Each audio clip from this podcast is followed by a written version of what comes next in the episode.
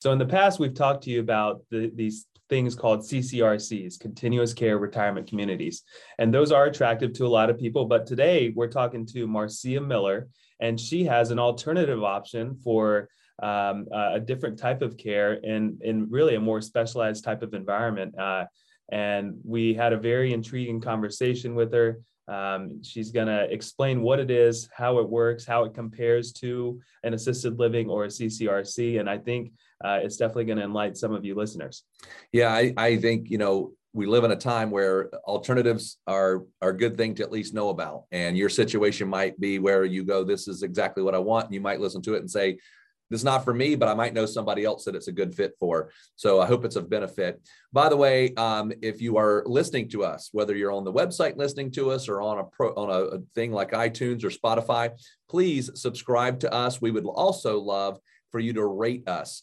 Uh, and give us a rating. Let us know what you like about the show. Uh, and we always love to hear your feedback. iTunes, you can leave a rating and a comment. And now on Spotify, you can do the same thing. So we ask you to please do that. Please subscribe to us as well. It helps us get found a little bit better uh, for those that are looking for how to deal with getting close to and living through retirement. Before we get into this episode, though, we have to do a quick disclosure.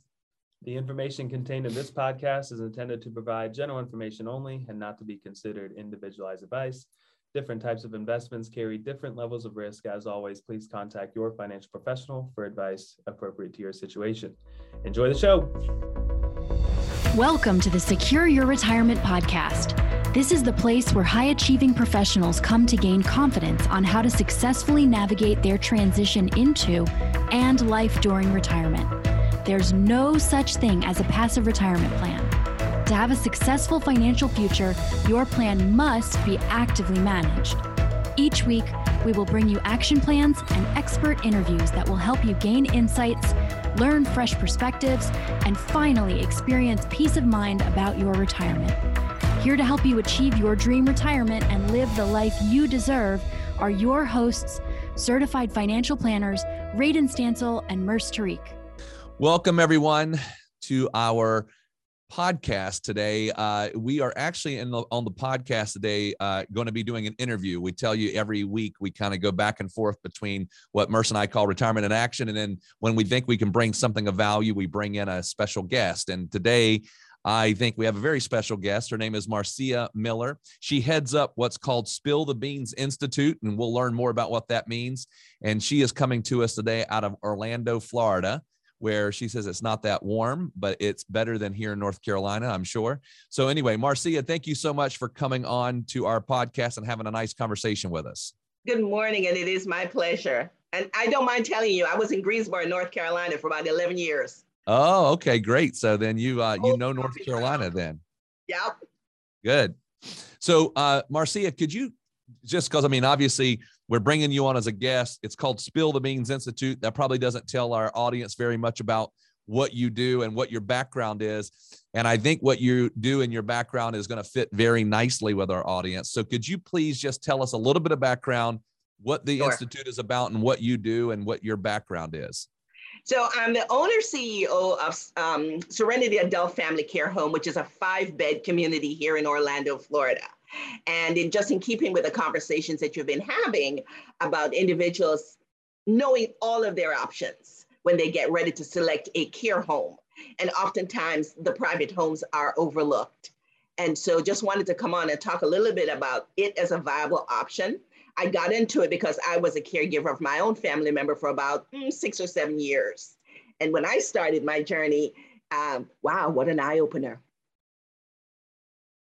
Great. So so uh, my immediate thought is is you know when we when we talk to clients uh, and and sometimes they're younger but we're always thinking about this idea hey you got to kind of plan in the back of your mind when when things start to health wise start to deteriorate you got to have a plan whether it's having someone come into the house whether it's family members or some help or transitioning into a different type of community you know and we we like presenting as many options as possible at least making sure the ideas are out there and um, quite honestly i've never really heard of the private the private side the smaller side that you're talking about which i think could bring a lot a, a lot to the table for certain individuals um, we go through exercises all the time from the financial perspective of hey can you afford to move into a uh, what's called a CCRC, a continuous care retirement community that eventually transitions into assisted living if needed, or or or going directly into assisted living.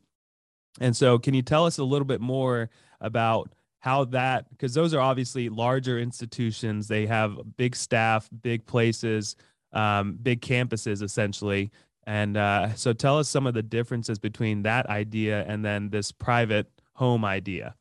Sure. So, in caring for my aunt, what I discovered, um, you know how it is, you know, they get the phone call and you're not sure what you're going to do and you don't know anything about the industry. My background is business development and marketing, it has nothing to do with healthcare. Um, but I learned quickly um, what to expect from the larger communities. And then I started doing research and discovered, oh, there are private communities, um, home, our state of heads a residentity. So you can have as is appropriate. Um, so I selected a private home community for my auntie, um, a larger community for my auntie. Um, but little things started to bother me. Things like you couldn't get a bath every day. Um, she was a registered nurse for 30 years, so that really bothered us as a family. We wanted more care. Um, I figured out what we needed to get licensed. I got licensed and I brought her home. Now, in Florida, you have the adult family care homes, which is what I have, where the owner lives with the residents. So I live with my clients. Now, the assisted living facilities in the private homes, you do not have to live with your clients. You have a little bit more flexibility there. But we provide the same type of care to the individuals that we're serving. And the price points are way less than, say, a nursing home and you get to give your loved ones that person centered care that they truly need and deserve. So that's basically the difference. Um, pricing is a big part of it, and the fact that now you have one on one. If any of my residents sneezes, I know who it is and get to them really quickly. So, I mean, that again is very intriguing. I guess so. I want to be clear on one thing you just said. So, you you you drew a difference there between um, assisted living and the way you're set up. What is? How would you describe how yours is set up? Just a, I mean, a, a place where people have someone there that can check in on them. I mean, how would you describe it uh, compared to an assisted living? They're identical. It is. This is my home. This okay. is a four bedroom house with three bathrooms. They live here with me Okay. I, my staff is here today. She comes in at seven. She takes care of them. I have a weekend staff that I operate it just the way an assisted living does. For licensing standpoint, the only difference is that I must live with my clients. Okay. Hmm. Whereas in the ALF, in a private home, you are not required to live with your clients. That is the biggest difference. In terms of the kinds of clients you serve, we pretty much can do the same kinds of clients. It's a standard license. There are just certain things you cannot do, like if it's a bed-bound individual, someone that high acuities, that's not something either one can do, if that makes sense. Yep, mm-hmm. absolutely. So um, now, I, yeah, you gave us the background here as to how you got into this, and and I just want to kind of, and we'll come back probably and have a big round conversation here. But now you've got this Spill the Beans Institute. What is that really uh, about, and sure. what are you trying to accomplish with that? So, in keeping with the whole notion of preparing for retirement, so here I am. I'm 64, and don't look it, but we're getting to that place where we have to understand: Are we ready for true retirement? Uh, when it's not cruises, when it's a health issue involved. And so, in, in keeping with that, I wanted in caregivers to understand you can start this business in your home. You can care of your loved one in your home and get them some friends. Now you have a little bit more financial independence, a little bit more flexibility. You can grow your business. Once you have one facility, you can start another facility. So I started the training company to provide the soft skills development that they needed before they took on the regulatory test. Because what I discovered is yes, I did it by taking the regulatory test, but everything I learned was not discovered in that class. It was learned in the trenches. And so that's the purpose of the Spill the Beans is to give caregivers out there an opportunity to keep their loved ones at home, but provide some financial stability for themselves. Gotcha. Yeah, and I, I agree. I think a lot of um, a lot of understanding any type of environment that you're in, you're in really comes from actually being in the environment, like you said, the trenches. And so being able to get a taste of it before you actually decide to go through all the regulatory, because we know the regulatory on that side is very strict and, and there's a lot to it. So I think that makes a lot of sense. How long is your program? How, uh, as far as from like, is it, a, is it online based? Is it in person? How long does it take to kind of get through your program? It is a, believe it or not, it's a two hour spill the beans. I tell you everything from soup to nuts, and I videotape myself doing the entire curriculum. Uh, the hard part, the two hours is great. It's conversation, you're learning. The hard part is I've now given you a copy of my business plan. Now you got to go do the work. I'm giving you a copy of my financial projections. You're seeing in real numbers. This is how it looks like. Now you have to put the work in to the research. But then you also have me as your mentor someone that's going to come alongside you and help walk you through the process uh, because that makes a big deal. Nobody wanted to help me in the beginning, so I had to learn it on my own. I hope that you are enjoying the show. By the way, if you are in or nearing retirement and are someone who wants to gain clarity on what questions you should be asking, learn what the biggest retirement myths are, and identify what you could be doing to achieve peace of mind for your retirement, get started today by requesting your complimentary video course Four Steps to Secure Your Retirement. To access the course, simply visit pomwealth.net forward slash podcast. If you're new here or you haven't done this yet, this is definitely the first step to get started in applying these principles to your life. So head over to pomwealth.net forward slash podcast and check us out. So I guess as I think it through, because again, I'm just I didn't realize when I was, you know, I know I've read about the the smaller homes. So in the scenario, then if I paint a picture, let's say I've got a scenario where I've got a mom or a dad or somebody who I need to take care of. I've got a couple of options. I can either put them into a facility, uh, assisted living, or or some type of a retirement community. They can choose to live there, or uh, I could bring them home and I take care of them at home. The the dilemma I've got there is if I have to bring somebody in, I've got all that expense to assist me, or it's just all me all the time. Mm-hmm. Right. So if I bring in this other person, now I've got this expense. So it sounds like what you're saying is if I put this structure together and maybe I bring in two or three or four, now I'm sh- I'm getting some in revenue uh, off of this right. other uh, these other folks, but now right. we're sharing this nurse or sharing this this caregiver that might come in throughout the day. That's correct. Okay. That is exactly right. And that's what I did in, initially before I quit my job okay. was I had her, I sprung her from the community that she was located in, brought her home, uh, got her two other friends, residents, um, and then hired staff. And that gave me the opportunity to start up before I was able to quit my job and then have the revenue. And now it could expand. Now yeah. I'm getting ready to start a second community. So that's a great way to plan for your retirement, have a little extra put, put aside. And then the caregiving burden is not always just on your back. Yep. So does it work then? I'm assuming because based on what's a couple things you said, if the person becomes more um, in a scenario where they need more care, mm-hmm. then uh, based on the way the, the licensing is that you have in this facility, they would then have to go potentially to another particular location or facility to get that more acute care or bedridden care, or that kind of thing. So that's a really great point. And in the in one sense, yes, you could transition them to a, a larger skilled nursing environment.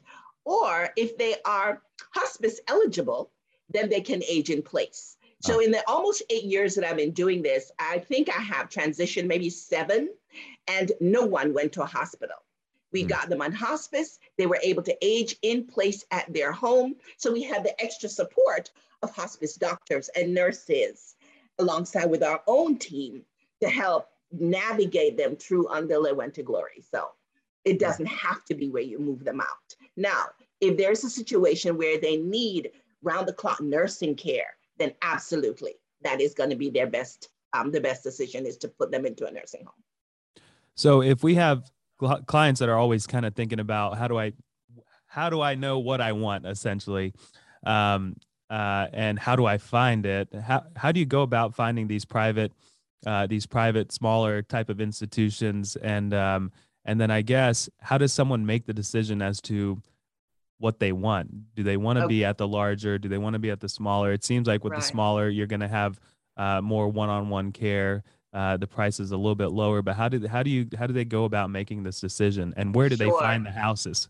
Okay, so that's a really, really great question. So let's start with how do you make a decision? The diagnosis that you have is going to be the first step. So, along with your physician, you're going to determine whether the individual is exit seeking.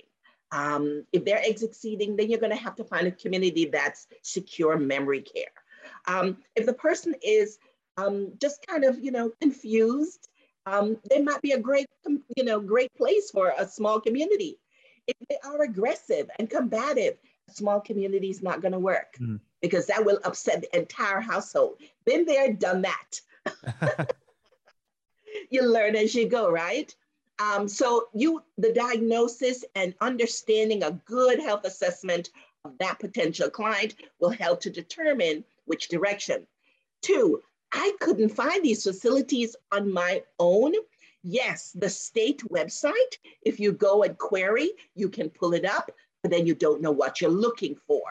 So um, I decided to create a nonprofit organization to help support the work that we're doing. So I am the founder and executive director for the Residential Home Care Network here in Florida.